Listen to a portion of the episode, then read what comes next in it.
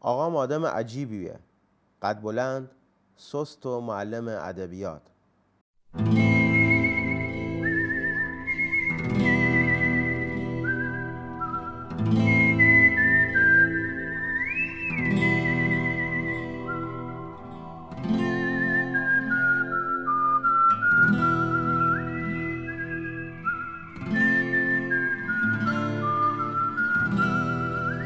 به نظر مادرم آقام خونسردترین آدمی بود که زمین به خودش دیده.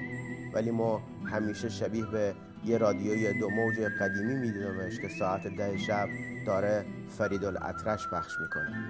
آموناصر تعریف می‌کرد حتی روزی که بی اساس و خالی پشت وانت محمود خاکی فرار کردیم تا جنگ زده بشیم عطر زده بود و تموم قوه های مالوریش رو انداخته بود روی تکاست آیواش توی مسیر آبادان به کازرون از شهر قصه عقب نیفته. زمانی هم که برگشتیم برای بازسازی زیر گیبسون رنگ رو رفته کمجون وقتی من و مادرم ورم کرده از نیش پشکور عرق میریختیم و کف می‌گفتیم برای بار هفتم هشتمین کاست داستانهای مفید رو شنید و لبخند زد و خونسرد موند. با همه لبخند کج همیشگیش نسبت به شب شدن روز و وصل شدن طلوع به پسین خودش معتقد بود با ترفند هرس خوردن درونی صبح به صبح روزانه تار موی کنار گوشش سفید میشه و با این سفید شدن می‌تونه توی شست و چند سالگی هم جذاب باشه. اعتقاد داشت نباید سیگار بکشه تا این سفید شدن ادامه داشته باشه و به خاطر همین فاصلش با دود دخان از خود روز تولد همیشه چند متر بود.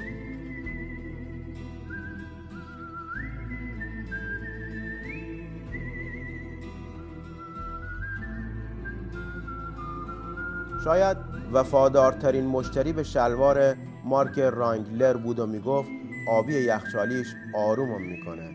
اینقدر وفادار بود که توی برهوت آبادان بعد از جنگ وقتی توی تعطیلی کویتیا اثری از شلوار مورد علاقش نبود شیش ماه یه بار اهواز می‌رفت رانگلر می‌خرید و بر میگشت تا دم ورودی مدرسه با این لی کلاسیک بود و به ورودی که می‌رسید توی بی ام دبلیوی قهوه‌ای چاردر مدل 79 که داشت پارچه‌ای پاش می‌کرد.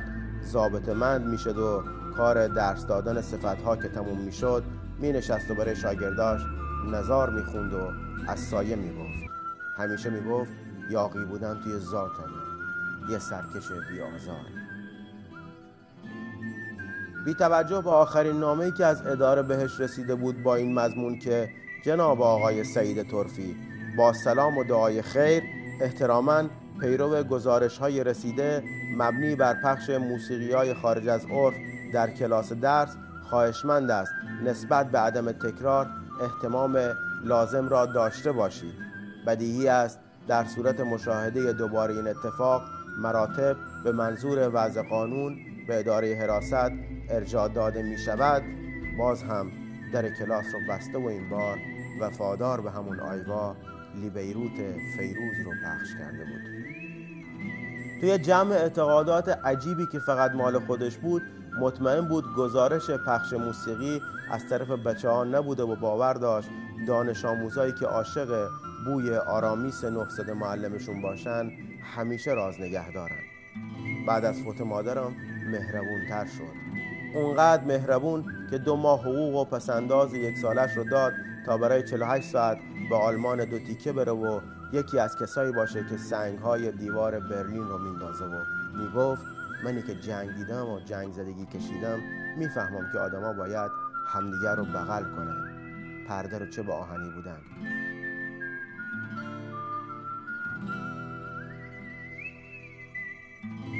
ته پولی هم که آخر سفر براش باقی مونده توی پرنده فروشی دو تا جغت خریده و کنار رودخونه حافل رهاشون کرده بود. مشترک خرید همیشگی نفت از اوتینو شده بود. با اینکه همه وسایل خونمون برقی بود. به بچه توی کلاساش می‌گفت سر گربه ها هم داد نزنید. حتی کفترای کوکوی لاغر پاییز رو هم دوست داشته باشید.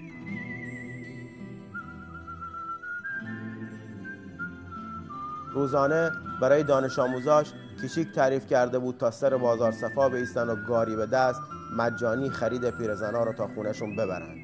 دستمزدشون هم شده بود یک کنیم نمره بدون جواب دادن توی برگه امتحان. همه روزای آقام داشت همونجور قد بلند رد می‌شد تا اینکه نامه بانک رسید در خونه با این مضمون. جناب آقای سعید ترفی سلام علیکم. احتراما با عنایت به این موضوع که آقای صادق قاسمی متعهد پرداخت تعهدات تسهیلات 20 میلیون ریالی علا رقم تذکرات مکرر نسبت به بازپرداخت اقساط خود اقدام نکرده است پیرو مقید شدن جناب مبنی بر زمانت مالی نامبرده از ابتدای ماه آتی نسبت به انصداد حساب بانکی و کسر مبلغ قسط از جناب اقدام لازم معمول می گردد وقتی نامه بانک رو براش خوندم اولین واکنشش این بود. چرا به جای می شود می نویسند می گردد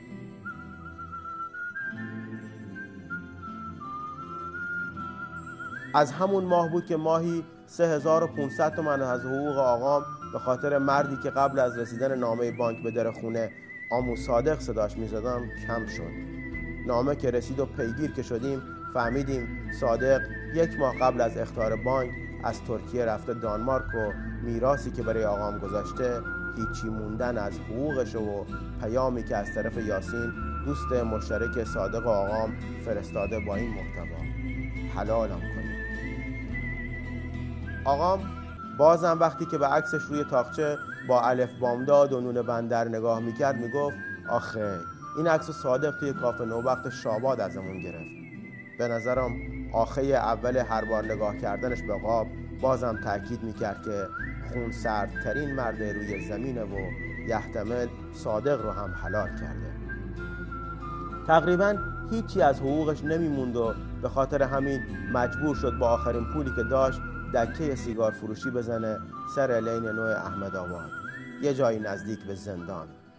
توی گسی خلوتی خیابونای تازه از جنگ رد شده و چه مدرسه ای ها ملاقاتی های حبس شده ها و چند هفته در میون آزاد شده ها مشتری های ثابتش بودن. تفاوتشون هم این بود که از یه پاکت سیگار به تازه آزاد شده ها پنج نخ مجانی می‌داد. سیگارا رو نمیشناخت. چند روزی طول کشید مردی که حافظ رو حفظ بود با کمک یاسین یاد بگیره چطوری میشه فهمید کدوم کند کوتاه و کدوم بلند. سعی می‌کرد بیشتر آدامساش رو بفروشه تا سیگارا ولی سعیش فایده ای نداشت و سرخی وینستون همیشه قدرتش از زردی موزی بالاتر بود. عکسش با شاملو و دریابندری رو از توی قاب در آورده بود و زده بود گوشه بالایی ویترین دکه و توی نواری پایین شیشش نوشته بود من در این آبادی به یه چیزی میگشتم. یه خوابی شاید یه نوری ریگی لبخندی. تمام برنامه ریزیش این بود که سه ماه تابستون بیشترین فروش رو داشته باشه و صبحها که مدرسه نمیره دکه بشه محلی برای در آوردن نون بیشتر تا جایی که نفس خودم و خودش نگیره از گرسنگی و بعد از اون هم فقط یک سال تا بازنشستگی داشت و منتظر بود تموم بشه و تموم بشه با ایستادن هر روزش. سر لیل نو و شنیدن چهار نخ مونتانا بده با یه پاکت خالی. خون سرد موند بازم. حتی وقتی شاگرداش رد شده بودن و پشت دکه دیده بودنش و خندیده بودن بهش می‌گفت اینم قسمتی از روزمرگیه. بدتر از جنگ که نیست. داشت به مصیبت جدید روزگارش کنار دکم عادت می‌کرد تا اینکه اون چهارشنبه ساعت هفت و چلیک دقیقه عصر آقام تکون خورد.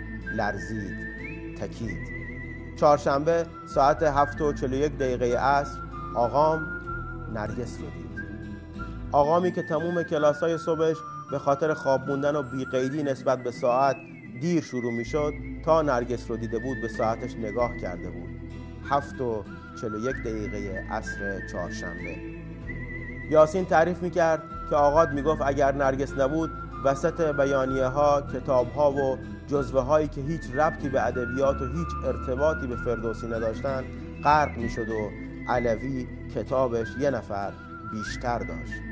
نرگس عاشق فروغ بود و بعد از دستگیری آقام به خاطر پخش اعلامیه توی دانشکده نفت به مژگان خواهر یاسین گفته بود اگر سعید منو می‌خواد باید بیاد بیرون از این هوا. آقام از خود زندان پیام نرگس رو که شنید هواش همون هوایی شد که دختر شماره یک شاباد دوست داشت. هوای آسمون فروغ. تمام ساعتهای زندانش رو گذاشته بود برای نوشتن چیزایی مثل این. مشتق به کلمه بسیطی گفته می شود که از الحاق زمیمه به کلمه یا نیم کلمه به دست می آید که بنیاد نامیده می شود.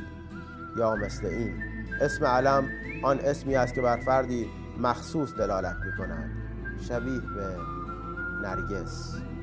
آقام روی دیوار زندان ادبیاتی شد و اونقدر شعر نوشت و اونقدر نظرهای بی توجه به شوروی خوند که رهاش کردن تا بره بیرون و بگرده دنبال نرگسی که دیگه نیست.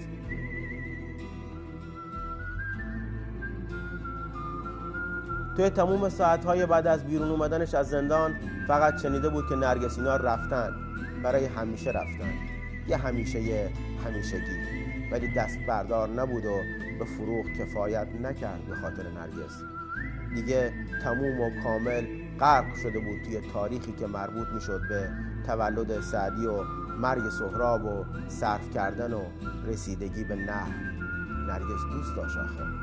بعد از ساعت هفت و چلو یک دقیقه اون روز چهارشنبه یاسین اونقدر از آقام و نرگس گفته بود که حس می کردم فرزند یه ضد معاشقه بیحسم و مادرم عروسکی بوده که آقام چشاشو بسته بوده و نرگس دیدتش همیشه. حس می کردم بچه بادم و تولید هوا. بعد از 35 سال نرگسی که فکر می‌کرد نیست شده و نفهمید که دختر مومشکی و ترکیه پشت مسجد پیروز با مأموریت آقاش که نظامی بود برای همیشه رفته بودن خورم آباد رو دید. تا قبل از این ساعت هفت و چلو یک دقیقه فقط می‌دونست بعد از یه روز سهشنبه دیگه هیچ وقت نرگس رو ندیده. بعد از اینکه توی ناخداگاه ترین اتفاق زندگیش آقام نرگس رو دید یاسین جدیتر از هر وقت دیگه به هم گفت مواظبش باش. یاسین گفت نرگس همون روزا به مجگان خواهرش گفته بود چقدر رانگلر به سعید میاد و چقدر این دوتار موی سفید کنار گوشش قشنگه. آقام دیگه خون سرد نبود و جنگ دو سال بعد از تموم شدن جنگ تازه براش شروع شده بود. درست بعد از ساعت هفت و چلو یک دقیقه عصر یه روز چهارشنبه. همه چی توی اون روزای بعد از جنگ سر جاش بود. به غیر از خونه هامون و به غیر از مادرم نرگس رم فقط بیست و چند ثانیه توی پیکان سفید از روبروی دکه آقام رد شده بود و اونقدر سریع رد شده بود که یاسین میگه حتی ممکنه آقام اشتباه دیده باشه. آقام اما اونقدر مطمئن شده که اون موی سیاه بیرون از روسری پشت شیشه پیکان موی سیاه نرگسه که ساعت هفت و چلو یک دقیقه عصر یه روز چهارشنبه اولین نخ سیگار زندگیش رو کشید و بعد از اون شب که رسید خونه مستقیم به تماشای آلبوم عکس زندانش رفت.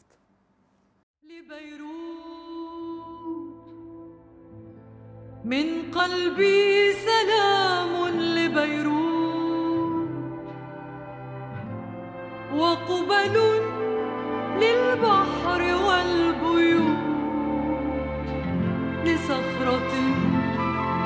كأنها